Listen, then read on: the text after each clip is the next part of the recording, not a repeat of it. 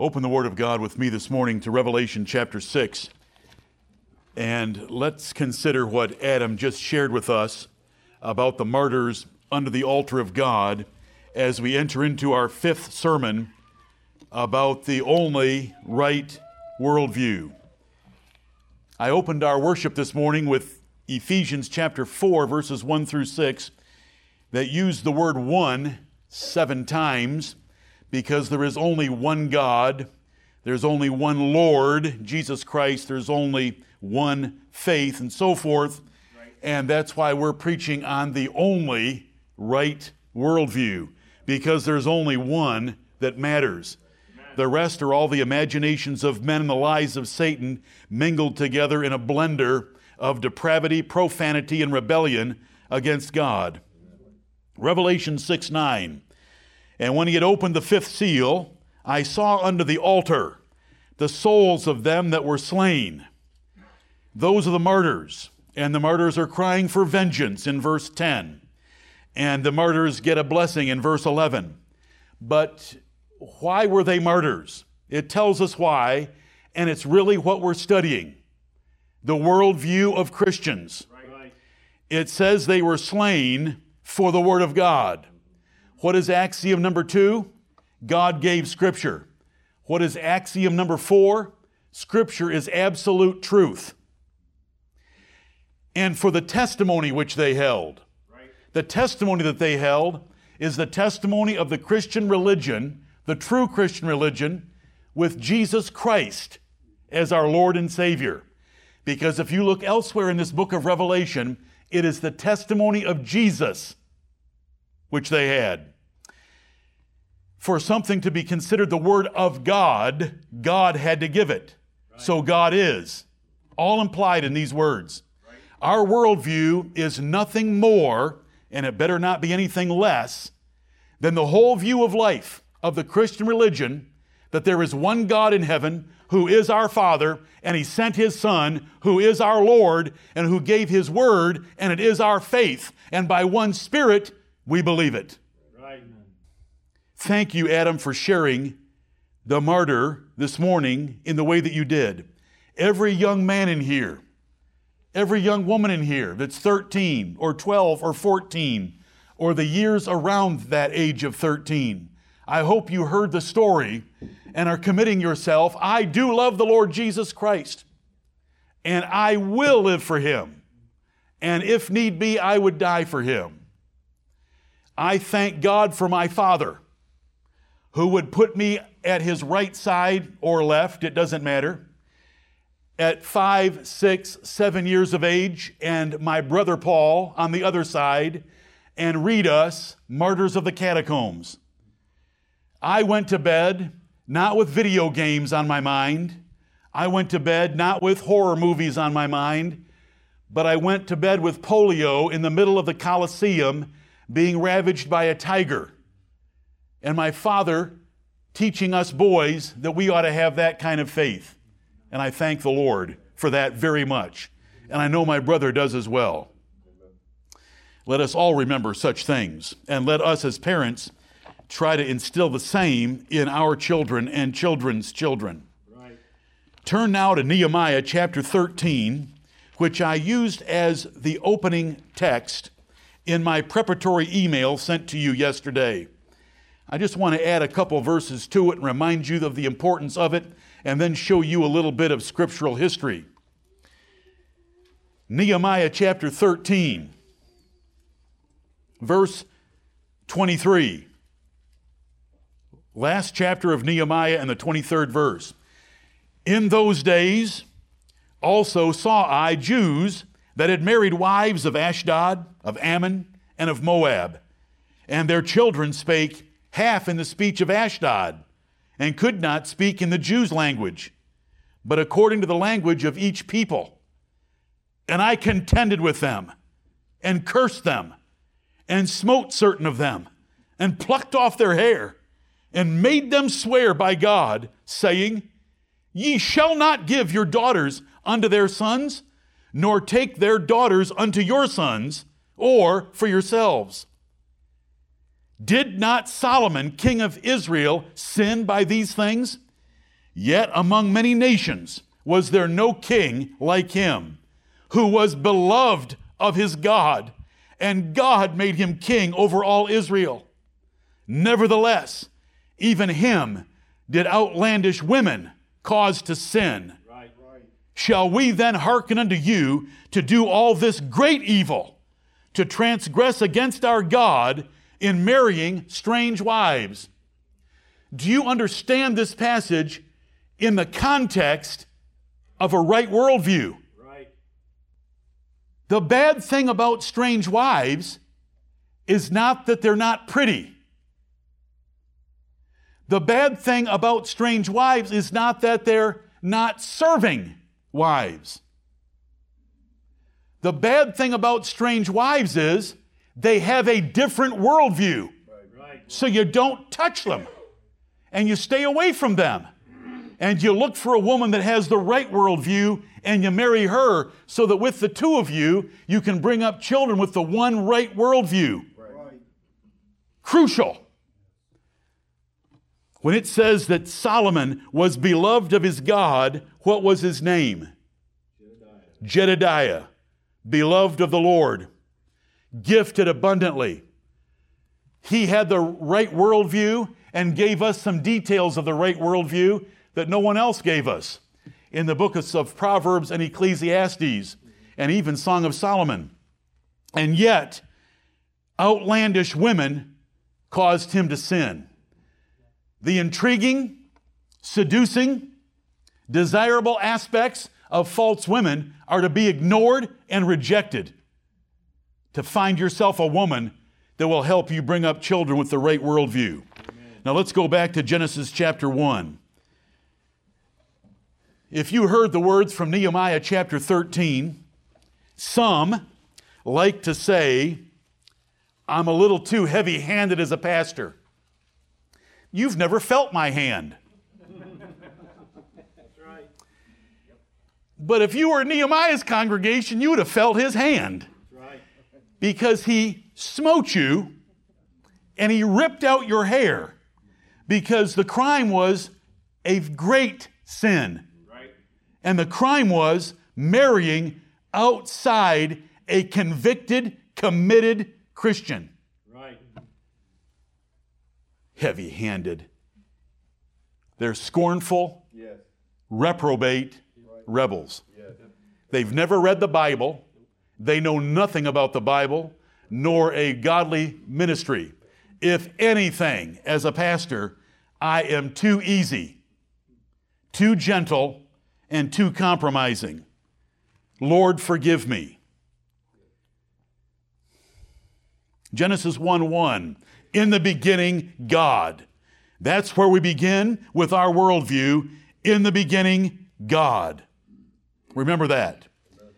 Now come over to chapter 6, Genesis chapter 6, and let's get ourselves a little history from the first book of history in the Bible, in the divine library.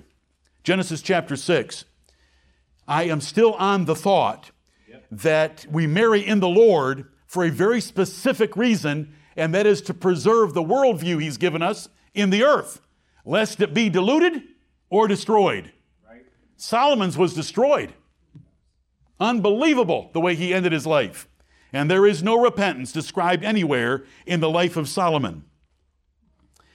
Genesis chapter 6, verse 1 It came to pass when men began to multiply in the face of the earth, and daughters were born unto them, that the sons of God saw the daughters of men, that they were fair. And they took them wives of all which they chose. And the Lord said, My spirit shall not always strive with man, for that he also is flesh. Yet his days shall be an hundred and twenty years.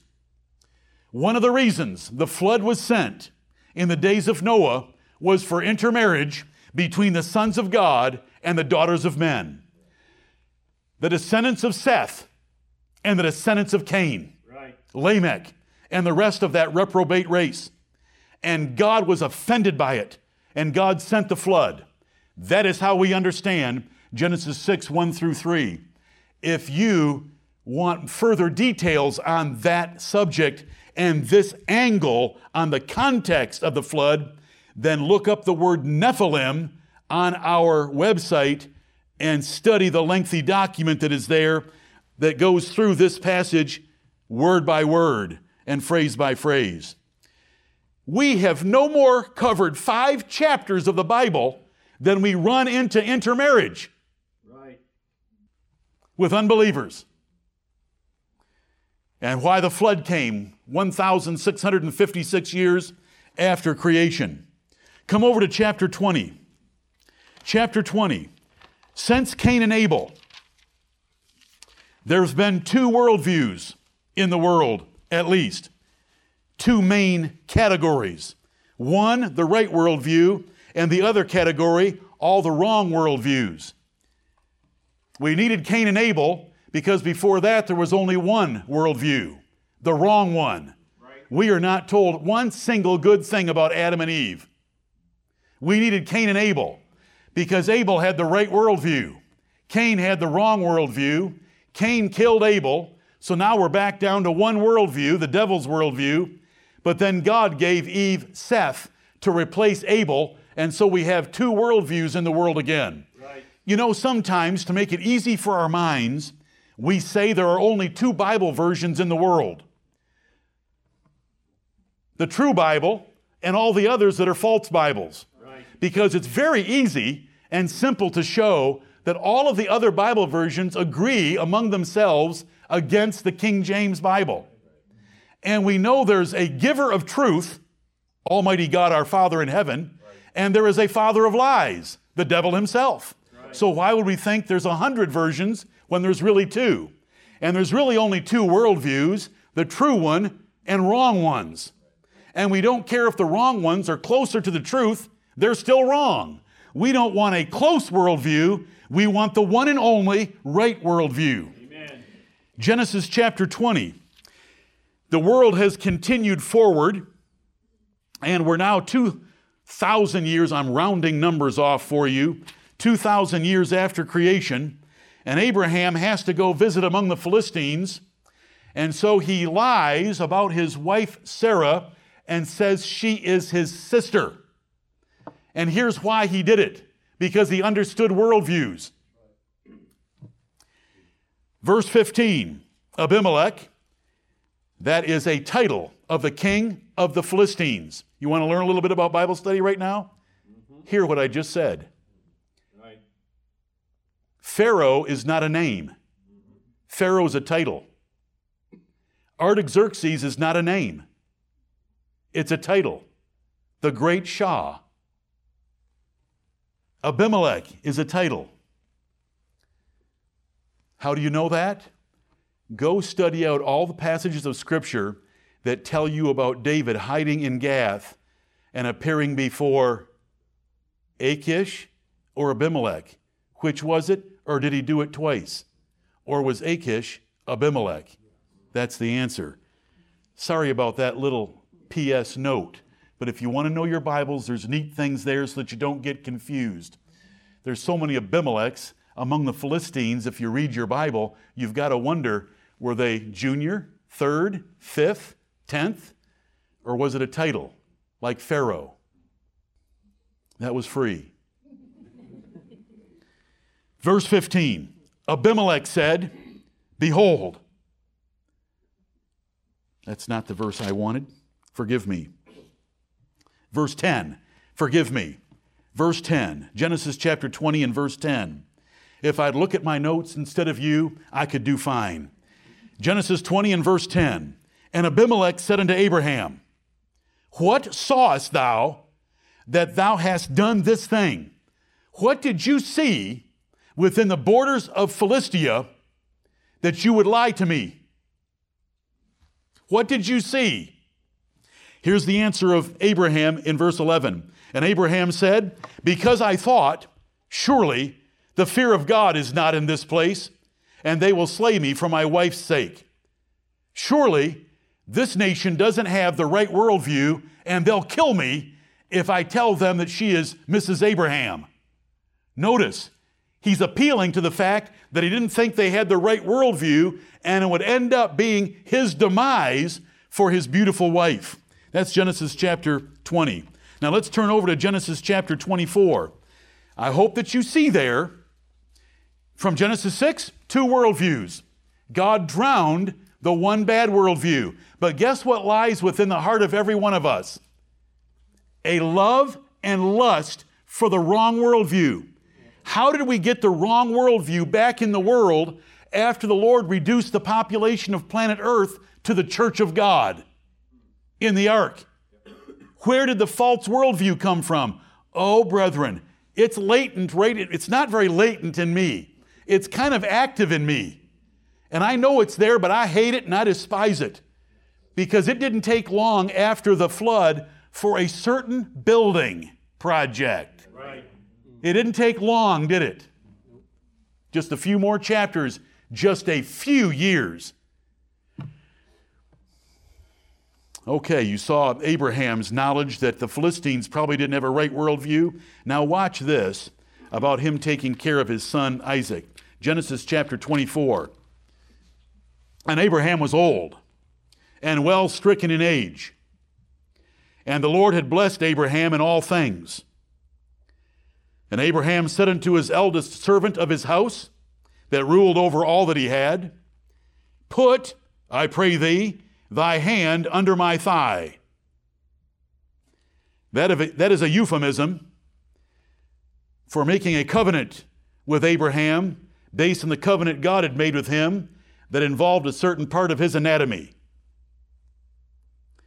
Put, I pray thee, thy hand under my thigh, and I will make thee swear by the Lord, the God of heaven and the God of the earth, that thou shalt not take a wife unto my son of the daughters of the Canaanites among whom I dwell, but thou shalt go unto my country and to my kindred and take a wife unto my son Isaac.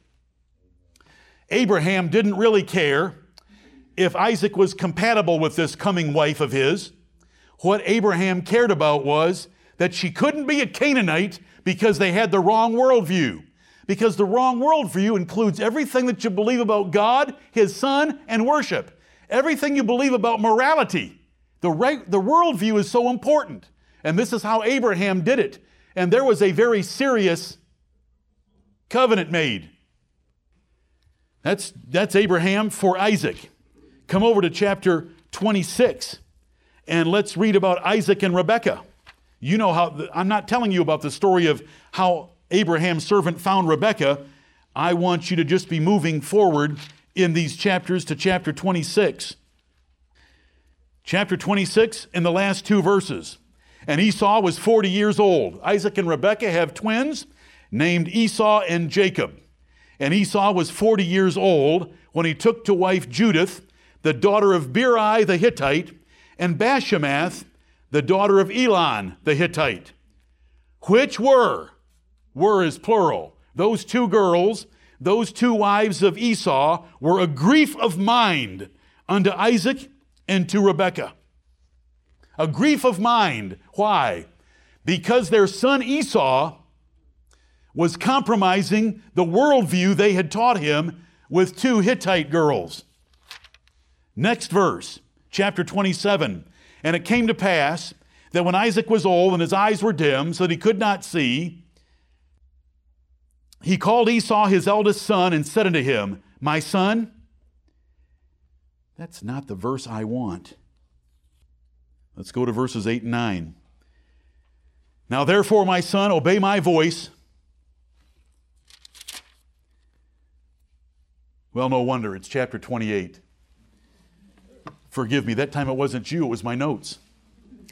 Genesis chapter 28.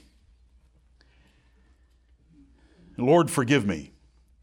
Genesis 28, verse 1 And Isaac called Jacob and blessed him and charged him and said unto him, Thou shalt not take a wife of the daughters of Canaan, which Esau had done twice. Arise, go to Padan Aram, to the house of Bethuel thy mother's father, and take thee a wife from thence of the daughters of Laban, thy mother's brother.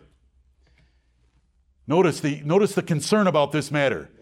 Take a several hundred mile trip to go make sure you marry in the family and get someone that fears God and has the right worldview. The intensity of these godly patriarch fathers to make sure their sons would only marry godly women. And verses 8 and 9 show the importance and yet the confusion. And Esau, seeing that the daughters of Canaan pleased not Isaac his father, Esau realized that his parents didn't like his two wives. Esau realized that Isaac and Rebekah had sent Jacob back to the homeland to get a relative for a wife. Then went Esau unto Ishmael, and took unto the wives which he had Mahalath, the daughter of Ishmael, Abraham's son, the sister of Nebajoth, to be his wife. See, Esau doesn't get it because Esau was a reprobate, so he just thought his parents didn't like Canaanites, so he went and married an Ishmaelite because he overheard and he saw that his parents wanted Jacob to go get a special kind of wife, not of the Canaanites. Pitiful misunderstanding and terrible. And nothing has changed. Look at 1 Corinthians with me. 1 Corinthians chapter 7. Nothing has changed. The Bible is a consistent book. There are changes in worship, but there are not changes in moral truth. There's changes in form from the Old Testament to the New Testament in the form of worship. But this, this great concern about marrying in the Lord to preserve the right worldview is New Testament as well. 1 Corinthians 7, and Paul is dealing with widows, and he gets to the end of 1 Corinthians 7, and he says, The wife is bound by the law as long as her husband liveth. But if her husband be dead, she is at liberty to be married to whom she will. Only in the Lord. Her liberty is constrained. God had told Adam and Eve, Of every tree of the garden thou mayest freely eat, but of the tree of the knowledge of good and evil thou shalt not eat of it. Right. Paul tells widows that they are at liberty to marry whom they will, but then it's limited only in the Lord. You, you may marry anyone that you wish in the Lord. And all the junk that is applied to marriages and finding compatibility, the only point that really matters is the right worldview. Right. The only point that really matters is the right worldview. Then, chapter 11, 1 Corinthians chapter 11 and verse 11. Nevertheless, neither is the man without the woman, neither the woman without the man. In the Lord. Only in the Lord, in the Lord. So it's the same all the way through the Bible. Okay, let's remember that uh, God is. Axiom number one, God gave Scripture. Number two, God created all things. Number three, Scripture is absolute truth. Is Scripture as relevant today as it was yesterday? Amen. Is it as relevant today as it was 2,000 years ago? Yes. Is it as relevant today as it was 6,000 years ago? Yes, it is absolute truth. It doesn't change. You can't alter it. You can't improve it. It is the final authority. It's the only place we go. It's the bar of judgment of truth or error. Thank you, blessed God, for giving it to us. Amen. Amen. So, what is axiom number five? And remember, this is difficult to put these in order. Jehovah is the only God, Amen. is number five. Amen. Number five is Jehovah is the only God. When we know God exists, axiom one, we know it by creation. When we know God exists and that He gave the Bible, axiom number two, we can know Him much better. And it's how we learn about Him and the details He wants us to know about Him is from the written letter that He gave us. Axiom number five Jehovah is the only God. Turn with me to 1 Corinthians chapter 8.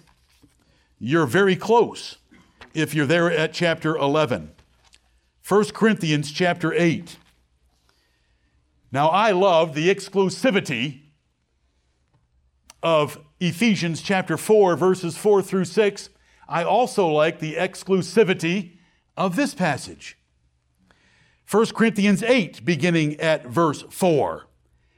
As concerning, therefore, the eating of those things that are offered in sacrifice unto idols, we know that an idol is nothing in the world, and that there is none other God but one.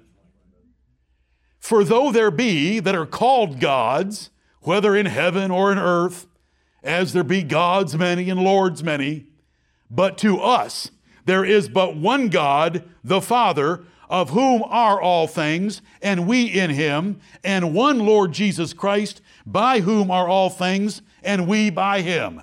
Amen and amen. Is that rather exclusive? Is that rather condemning of the religions of the world? Ridiculing them. They're nothing in the world, nothing compared to our God and Father and His Son, the Lord Jesus Christ. That is a summarized worldview right there. It doesn't go as far as I want to go because the Lord's given us a whole lot more than those three verses, but it's wonderful. Right. And I hope that you appreciate that. Men have invented many gods, but there can be only one supreme being, and that's our God. And the rest don't exist, they're made up by men. The only true and living God revealed himself as Almighty God and then as Jehovah. Look back at Exodus chapter 3 and let's find the burning bush. Exodus chapter 3 and Moses at the burning bush. Children, when we read Exodus chapter 3, the burning bush is kind of interesting and exciting. Moses taking his shoes off to stand on holy ground is kind of interesting and exciting. But God giving us his name is more exciting. Exodus chapter 3, verse 13. And Moses said unto God, Behold, when I come unto the children of Israel, and shall say unto them, The God of your fathers hath sent me unto you, and they shall say to me, What is his name? What shall I say unto them?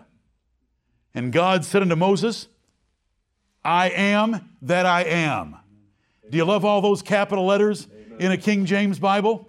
I am that I am. And remember, Lord is in all capital letters when you find it in the Old Testament, representing that name by the four Hebrew consonants. And so we get our Lord in caps. And God said to Moses, I am that I am. And he said, Thus shalt thou say unto the children of Israel, I am hath sent me unto you. Now come over to Exodus chapter 6. Hopefully you understood that. Moses was nervous about going back to tell a couple million people that they needed to pack up and move out into the wilderness. That's a hard sell. Even if it was bad living in Egypt, they, were, they didn't know where they were going, what it was going to look like. And so he said, When they ask me, Who sent you? What's his name? Give me a name. Let, get, let me get their attention. I am that I am. Tell them I am sent you. We love this name. Amen. We are the true Jehovah's Witnesses. Right. They've never met Jehovah or his son Jesus Christ because they deny that Jesus is Jehovah.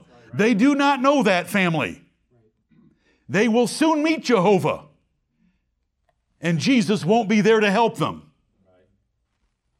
They make a mockery of the name Jehovah.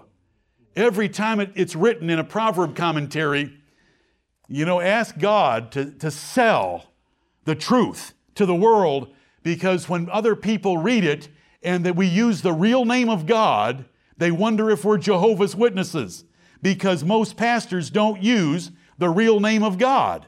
God is not a name. That's like Pharaoh is not a name. God's a title, God's an office, not a name. Jehovah is his name. Right. The Lord God did not tell Moses, Go back and tell them God sent you. Which God?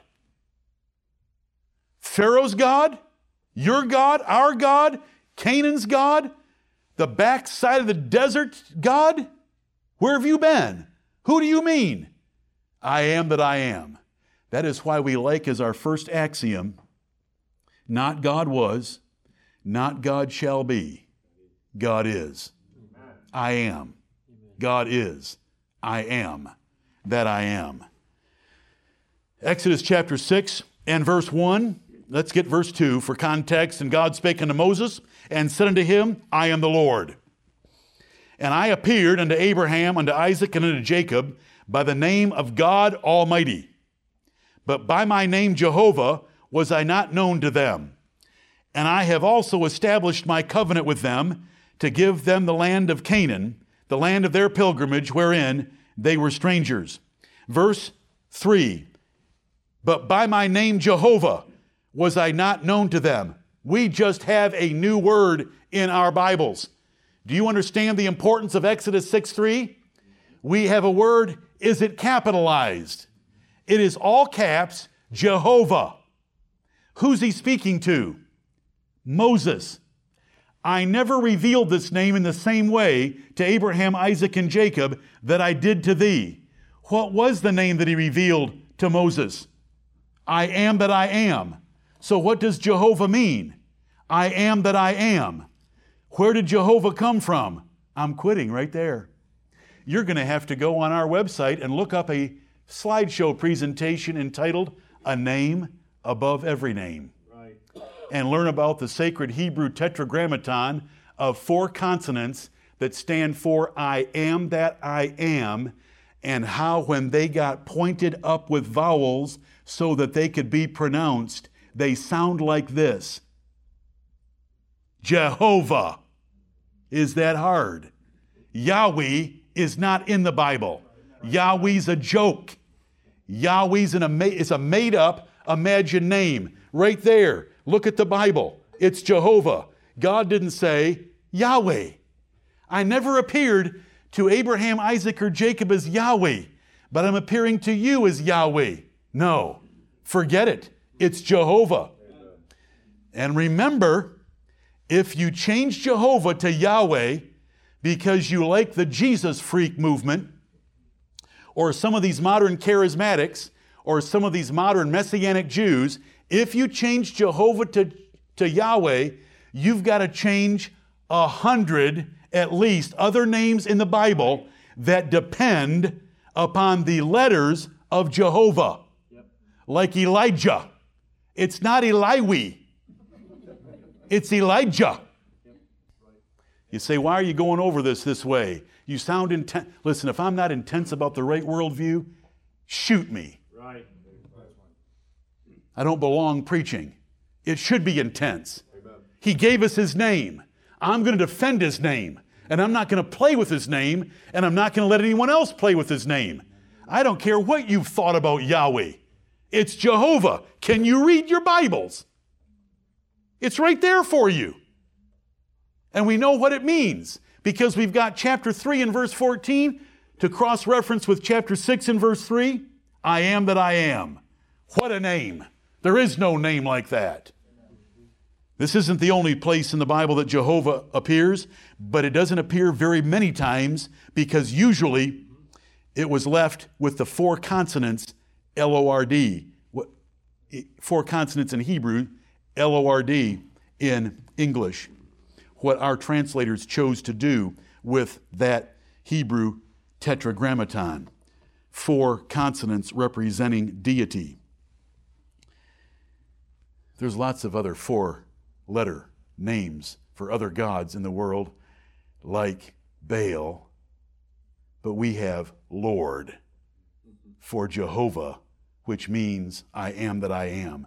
Axiom number five is we don't play games with our God, we identify him by his name. If you speak about God blessed me, God bless America, God do this, God did that, nobody's going to fault you in America. No one will really even fault you in Russia because it's so vague, it, has, it really has no meaning. It's just the poor people that are trusting in some religion. So it's just God. But as soon as you start using Jehovah, do you know what you're saying about Allah? When you say God, you haven't said anything about Allah. When you say Jehovah, you've denied Allah. Right. Not only have you denied Allah of Islam, you've denied Brahman of Hinduism and Shiva of Hinduism. You've denied Buddha. You've denied Zeus of the Greeks. You've denied Jupiter of the Romans. You've denied the Great Spirit of the Indians. You've denied Pangu of the Chinese folk religions. You've denied Ukko of the French, of the Finnish mythology. You've denied all those gods because you said Jehovah. And if you really want to get serious, then you say the Lord Jesus Christ. Because when you use the name Jehovah for your God and the Lord Jesus Christ for your Savior and His Son, you blow out so many false religions. Right. Those two things might not blow out all false denominations, but the rest of our axioms will. But for axiom number five, we want to blow out all false gods. There's our God, Jehovah. Amen. Look at Psalm 83 and verse 18. Psalm 83, Yahweh. Yeah, you kidding me? But you'd be surprised. The truth has always been held by a few, and the majority have always held an error. So when you are in Christian circles and you say Jehovah, you will make enemies because they've made a little card house out of their Yahweh. They can't find it in the Bible, but they've made one. Psalm 80, listen, they have written Bible versions to stick it in because they don't like Jehovah. Oh, if you think that there's not Bible versions now that have Yahweh in them, there are. There are. I'll answer that for you right now. Psalm 83 and verse 17. Well, we would have to go all the way back to get a whole lot of context, and I'm going to skip it and just start out with a verse 17 about the enemies of God. Let them be confounded and troubled forever. Yea, let them be put to shame and perish, that men may know that thou, whose name alone is Jehovah, art the most high over all the earth. I don't have the means to make our God an exceeding magnificent temple. But the little tiny means that I have in the use of this pulpit, I will exalt that God's name, my God's name, your God's name, to try to give him worship in this church that is exceeding magnifical. Amen. It doesn't have to be beautiful to the natural eye. It doesn't have to be popular with natural men, but I'm going to give you what the Bible says, and this is what the Bible says. There's no other God like him who has the name, the name alone, Jehovah. Amen. Thank you, Lord, for showing us such simple things. Brethren, idols are painted junk. Heavenly bodies, unpainted matter. Invisible gods, the imaginations of men. Ours is the only true and living God. Look at Psalm 115. You're only a few Psalms away from it. Psalm 115. Sennacherib. If you read carefully in Isaiah 10 last evening in preparation for today, and if you know about Sennacherib making fun of Hezekiah, he didn't think Hezekiah had any gods left. Because, because our God is not on the wall on a little shelf. Our God's different. He's the only true and living God. Right. He's living. He's not made of wood, stone, or steel. Here's the, uh, here's the thought in Psalm 115.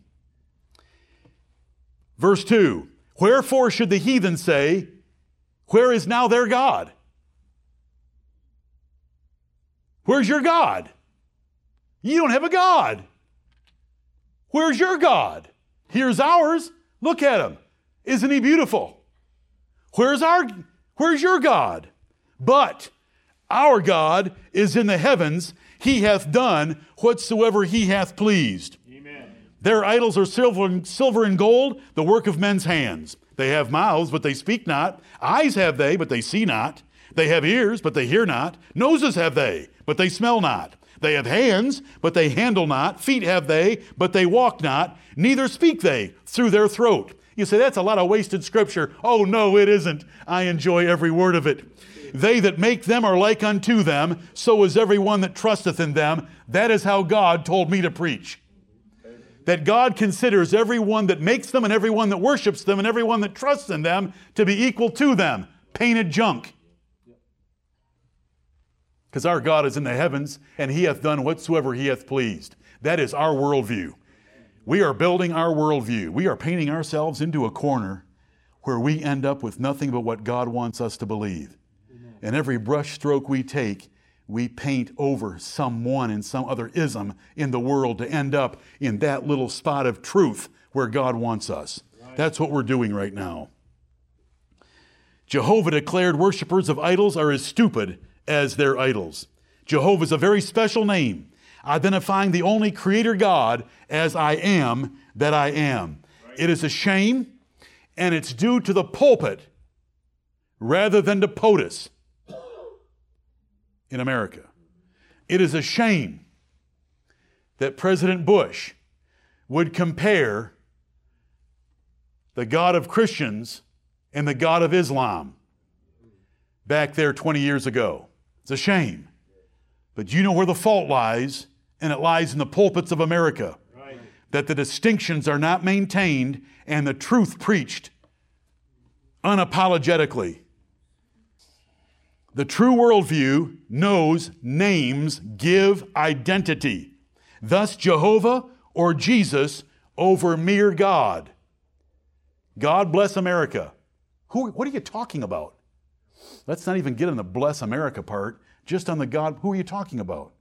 Yes, historically, that God has been what they call the, Judea, the, the Judeo Christian God of Jehovah of the Bible. I don't like any of those terms since I can't find them here. But it's Jehovah. We want to maintain that distinction with our children. When we talk about God, and if it's in context, we can use the word God. The word God occurs thousands of times in our two testaments, but we want to know who he is by his name. Look at 1 Corinthians chapter 10 about other gods. 1 Corinthians chapter 10. And this is not only in 1 Corinthians 10.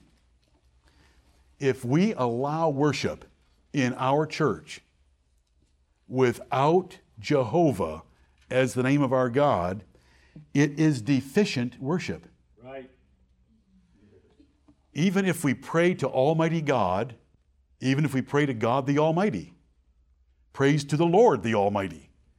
We can do all sorts of different things, but if we don't identify Him by the name He gave us, it's deficient worship. It's not good enough for Him. Mm-hmm. We want to make it good enough for Him. He gave us His name. His name is wonderful. We love the history of His name. We love what's embodied in that name, Jehovah. JHVH pointed up with vowels, that is pretty good stuff. Remember, our King James Bible gave you the 22 letters of the Hebrew alphabet. Where, where do you find them? Psalm 119, and it's 22 sections of eight verses. If you've got a, if you've got a real Bible, it'll, you know what I mean. You'll have that Hebrew letter and the name of the Hebrew letter beside it before each section of Psalm 119 in an English Bible. It's in an English Bible. Amazing thing we have right here. Amazing thing. Did you have to go to Hebrew to figure out that Abimelech's a title for Achish? No, you just need to go to your English Bible, comparing spiritual things with spiritual, like we learned on Wednesday evening. 1 Corinthians chapter 10, verse 20. Let's go to verse 19. What say I then? This is Paul, blasting the church at Corinth for playing around loosely with their liberty regarding idols. What say I then? That the idol is anything, or that which is offered in sacrifice to idols is anything? But I say that the things which the Gentiles sacrifice, they sacrifice to devils and not to God. And I would not that ye should have fellowship with devils. False religion is devil worship. False religion is devil worship. Because where did the lie come from? It came from the devil. Where has the lie taken the worship from and redirected it? It's taken it from the creator God Jehovah and redirected it to another God, and it's worshiping the devil. The devil wants human worship. Fall down and worship me, he said to the Lord Jesus Christ. Right. He wants worship. And so this is an important verse to remember that false religion is worshiping devils. And this isn't the only place in the Bible it can be found in uh, the book of Psalms as well about Israel. I am that I am. He's infinitely independent, infinitely eternal. I am. Beautiful. And the Lord Jesus Christ would use the present tense, I am, spoken to Moses about being the God of Abraham. I am the God of Abraham. And Abraham had been dead for several hundred years as proof in the verb tenses that Abraham was still alive. In order to prove that, in Matthew chapter 22, let's go to axiom number six. God created all things for himself. Let's turn to Proverbs 16:4 and it's a verse your children ought to know. Thank you, child of mine, that wrote me recently and reminded me that it was the first verse you were to learn. I've told you that the first verse I learned was Romans 5:12 that I can recall and that my father can recall, my brother recall, and I knew that Proverbs 16:4 was good for my children, and I hope that my children will teach it to their children, and everyone in here will teach it to their children and their children's children. Axiom number 6, God created all things for himself. We haven't had that one yet. We've had number 1, God is. We've had number 3, God created all things. We've had number 5, Jehovah is his name. And we've had number, now it's number six. He created all things for himself. And that worldview changes how you look at life. Amen. As soon as you can embrace that, that he made all things for himself, it changes how you look at things. God was not obligated to create. Jehovah was not requested to create. Jehovah God did it for himself. Amen. He built the stage and he built the players for a drama for the presentation of his glory to the universe. That is why the universe exists. God built the stage, God made the players, and God performed upon the players for his glory. That is why you're here. That is why everything is here. And when you can embrace that, it makes life exciting. Amen. Even Pollio in the Colosseum knew that he had a role to fulfill, and that was to bring glory to God by dying at the fangs and claws of a tiger, which we heard earlier this morning. Proverbs 16:4, the Lord. Notice it is all caps. It follows axiom number 5, Jehovah. Jehovah God, the Lord, hath made all things for himself. Yea, even the wicked for the day of evil. Amen. When you hear the first half of that verse, there rises up in man, surely all things does not include this or this or this. So th- the Holy Spirit immediately went to the most extreme example the wicked for the day of their judgment. Yea, even that God made for himself. And that is a mind blowing verse. That is why it is the longest commentary in our 915 commentaries in the book of Proverbs. It's a, it was a problem. It's no longer a pl- problem. The audio and the written portion of written commentary are out there on the internet.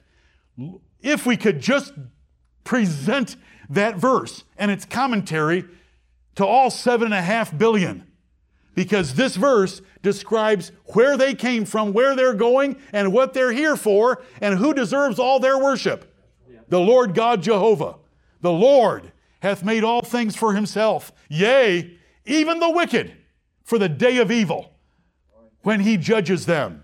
He is the potter, we are the clay. Of the same lump, he can make a vessel of honor and he can make a vessel of dishonor, and he has done both. He has made vessels of mercy and he has made vessels of wrath. There are children of God and children of glory, and there are children of wrath. that will suffer the wrath of God.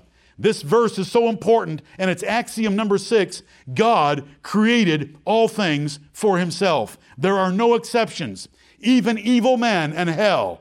This rule, this axiom elicits praise from us that he's a great and glorious sovereign being over his creatures. God chose to create by his will what he created, its features, its end, its duties, its purpose is all to his glory. Do you know that about you?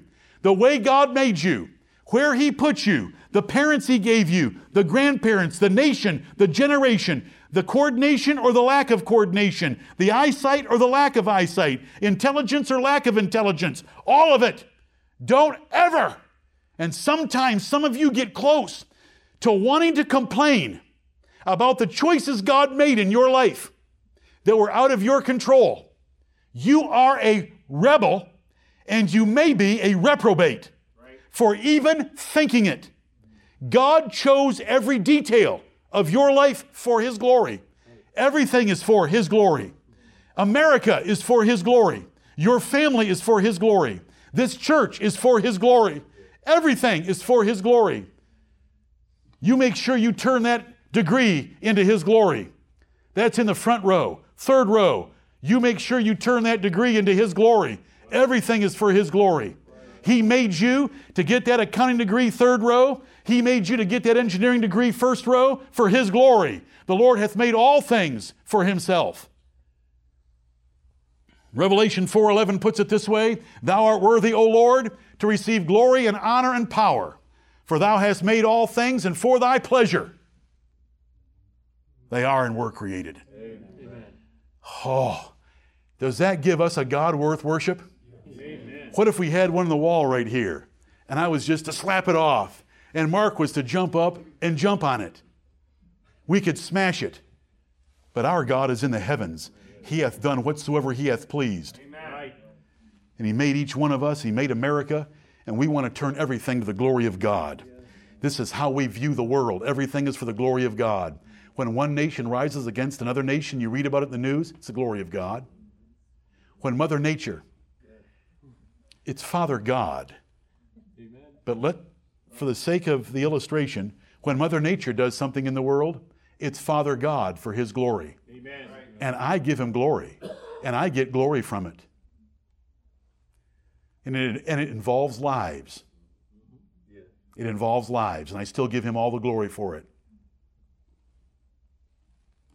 Because, yea, even the wicked for the day of evil brings Him glory. God created all things for himself. Look at Daniel chapter 4. Daniel 4. Do you understand that a worldview properly taught would be teaching the whole Bible? And I'm trying not to do that. It is very difficult. I would love to give you my table that I've got so far and see how many you want to add to it and take from it or rearrange. It's very difficult. I am not complaining.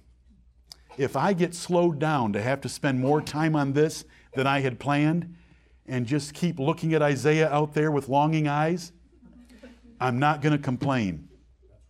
Listen, Isaiah ought to be lighting you up. Every time you read a verse that's from that book, just think about what is in the chapter before and the chapter after. It has the most variety.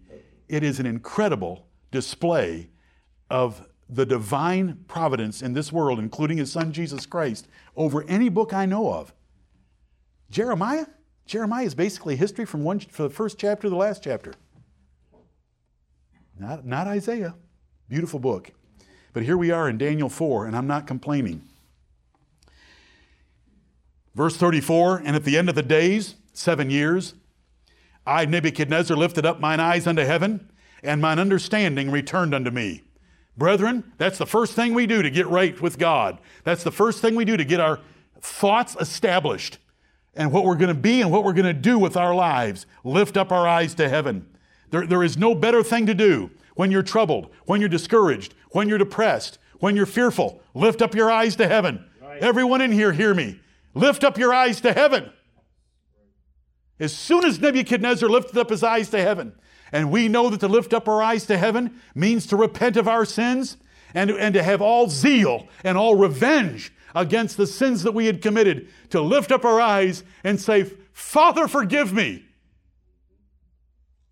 This is what happens. This is our worldview.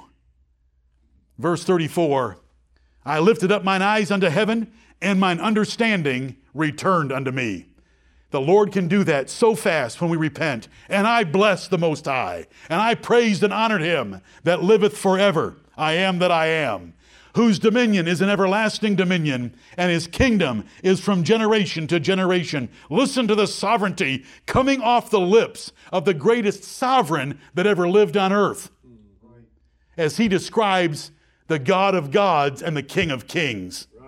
And all the inhabitants of the earth are reputed as nothing. And he doeth according to his will in the army of heaven and among the inhabitants of the earth, and none can stay his hand or say unto him, What doest thou? Amen. It doesn't matter if he makes something without arms or without hands. Isaiah 45 9 deals with that fact that if God makes someone without hands, wouldn't that be no hands? God made that choice. And everything is for His glory. What doest thou? Never ask, never blame what God did in your life with the choices that you couldn't control. You can call them acts of God because they are acts of God, but they are for Himself and for His glory. Don't bark against them. Do you want to be content and happy in life? Accept what God gave you. And if you say to me, if you say to me, well, that's because your circumstances are pretty good. In my flesh, I hate this job because I hate people. And I thank God that I have some verses from Moses, from Jeremiah, and from Paul himself, very similar. Paul said he did this thing against his will. If I did it willingly, then I have a reward. This, these are Paul's words. But if against my will, then a dispensation of God is given to me. There's a whole lot more fun ways to live than being a pastor. I'm, and I'm not complaining in my spirit. Right. I'm just telling you, don't, don't, don't reason like a reprobate. Right. Well, that's easy for you to say because you're, oh, meet me afterwards and let's compare our top 10 problems. Let's compare them. Top 10. We'll just limit it to 10. I have a few. I don't want to talk about me anymore, not one second. You brought it up. You're the one that said, no, you did. You're the one that said, well, it's easy for you to say. Right. It's not. It's not. Every one of us. You know what? If you if you have the right mindset, I was made for God's glory. And every choice in my life that's out of my control is God's choice. Right. And the ones in my control, He's blessed to help me accomplish good things. I'm the most blessed man on earth. Amen. I'm the most blessed woman on earth. Every single one of you can say that. Right. And we could end up turning this into a free for all in here, a riot of people competing with each other as to who is most blessed. You just have to have the right view of things and the world wants to always make you discontent. You, they live off of your discontentment and your fear and your resentment. That's how they get paid from each other. And we don't have that here. We come in here, listen, want to come to me later? I'll give you 10 things in your life that distinguish you from others. Where is that girl? There she is back there. The most blessed 12 year old in the world. There's a 20 year old sitting a few rows in front of you that remembers that. That's about 30 years ago, right? No, no. Let's do that math over. There's a girl a few rows in front of you that reminded me in the last three weeks of that event where you believed that you were the most blessed 12 year old in the world and how much it helped you. And she reminded me that she's doing the same thing, that she believes she's the most blessed 20 year old or so in the world.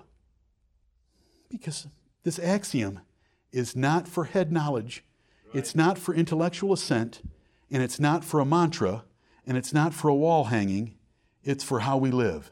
Right. And we embrace the fact that God made us for his glory. Daniel 4:35 says tells us that God doeth according to his will in the army of heaven and among the inhabitants of the earth and no one can stop him and no one can even question him and I love a God like that. That's the God that I believe and have believed for now 45 years or so and I thank the Lord for that. Look at Ephesians 1:11. Ephesians 1:11. Let's just listen, I want you to see some more verses that exalt this God who created all things for himself. Number 6 is created all things for himself. Ephesians chapter 1 in verse 11, in whom also we have obtained an inheritance in the Lord Jesus Christ, being predestinated according to the purpose of him who worketh all things after the counsel of his own will. God had an eternal counsel, figured everything out that would bring him great glory, and put it into action. Right. Amen. Amen. And it includes some made without hands, and it includes vessels of wrath, and it includes vessels of mercy, but it's all for his glory. And we want to give him all that glory, and we want to give him all that glory actively, as was prayed last Sunday by a young man in our church. Look at Romans chapter 11 with me. Romans 11. This morning I have already referred to the fact that this book of the Bible, Romans, like other books, has a very distinct division from what we could call the doctrinal section for the practical section, though truly theology and practice are both doctrine. Right. But you understand the distinction. The last verse of Romans chapter 11, after 11 chapters of lifting God and salvation by grace as high as it can be done, he said, For of him and through him and to him are all things, to whom be glory forever. Amen. Of him, through him, and to him are all things. Make yourself to God's glory. Do you want to be happy? Do you want to be happy? Then do everything to God's glory. Right. Everything you do, everything you enjoy, give Him glory for it. Do it as unto the Lord, whether you're working on the job or doing dishes at home. Everything to the glory of God. Whether you're picking strawberries or pulling potatoes out of the ground. Miriam, do all to the glory of God. Always the glory of God. Right. Let it rule you, and it will save you. Look at Isaiah 43. Let me share this angle with you. Turn to Isaiah 43. In Proverbs 16:4, it identified an extreme category of men. The Lord hath made all things for himself, yea, even the wicked for the day of evil. And you see the purpose there was to just answer everyone in the briefest way possible. If you're going to object about this and this and this, I'm just going to go to the bottom of the list right off the bat and just get it out of the way so that you can't say anything against me in one sentence. That is a brilliant rhetorician. That is eloquence. That is genius on the pages of your Bible. But since that extreme is taken care of in Proverbs 16:4, let me share this one with you. And that's you. You specifically identified. Isaiah 43, verse 6. I will say to the north, give up, meaning give up his children. I will say to the north, the nations that held Israelites captive, I will say to the north, give up, and to the south, keep not back. Bring my sons from far, and my daughters from the ends of the earth, even every one that is called by my name. For I have created him, for I have created him for my glory. I have formed him, yea, I have made him. Do you like those two verses? Every nation where God's children were captive at this point in human history, God said, Give up. Don't keep them back. Send them. Now, what happened? What happened? Babylon was 500 miles away. It was impregnable. She would sit a queen forever. Cyrus took her in one night. What was his first act of business? The Lord God hath given me a charge. Every one of you that wants to go back to Jerusalem, go back.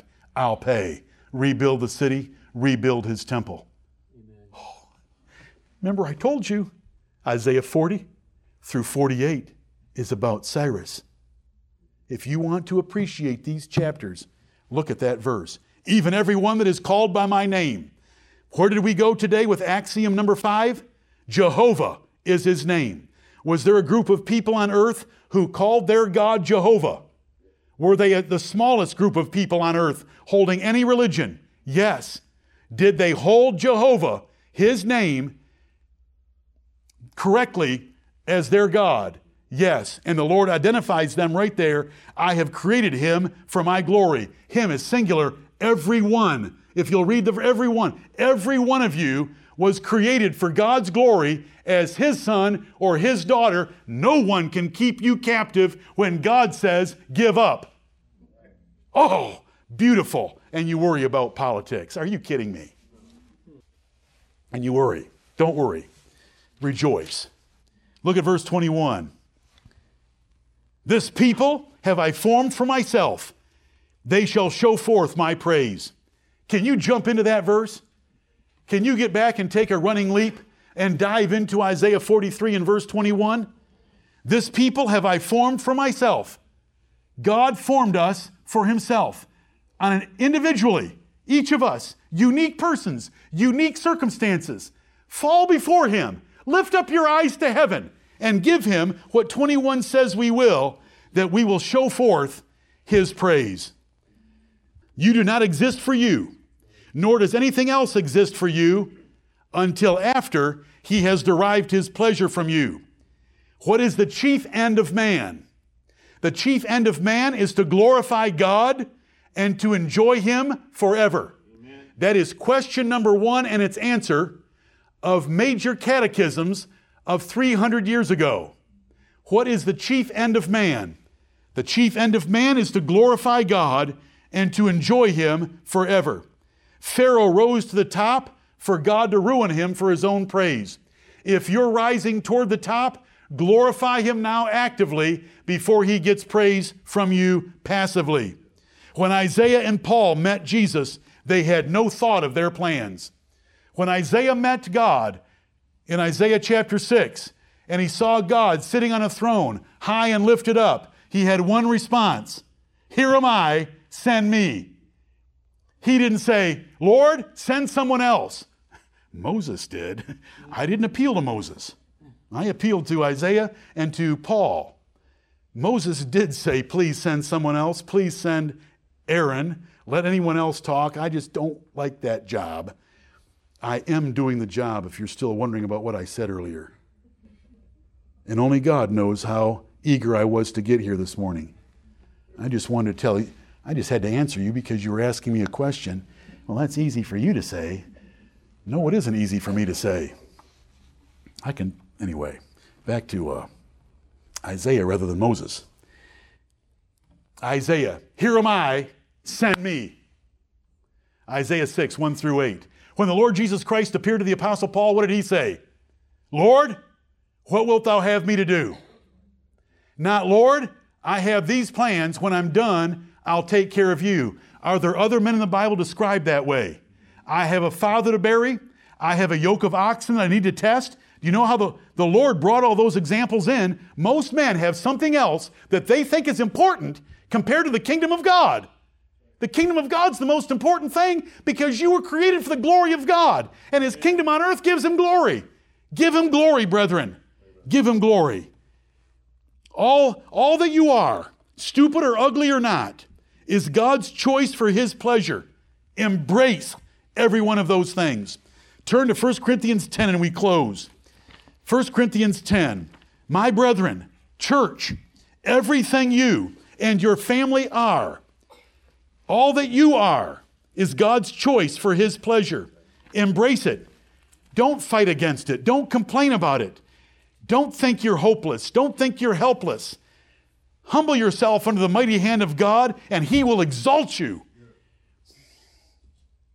1 Corinthians 10 Everything you and your family do, large or small, should glorify God. Every fact, every feature of your life is God's choice for you. 1 Corinthians 10, verse 31. So simple. Another verse to memorize about a worldview. Whether therefore ye eat or drink or whatsoever ye do, do all to the glory of God. Amen. Axiom number five Jehovah is the only God. Axiom number six God created all things for himself, for his glory. May God bless by his Spirit, his mighty Spirit, the preaching of his word. Amen.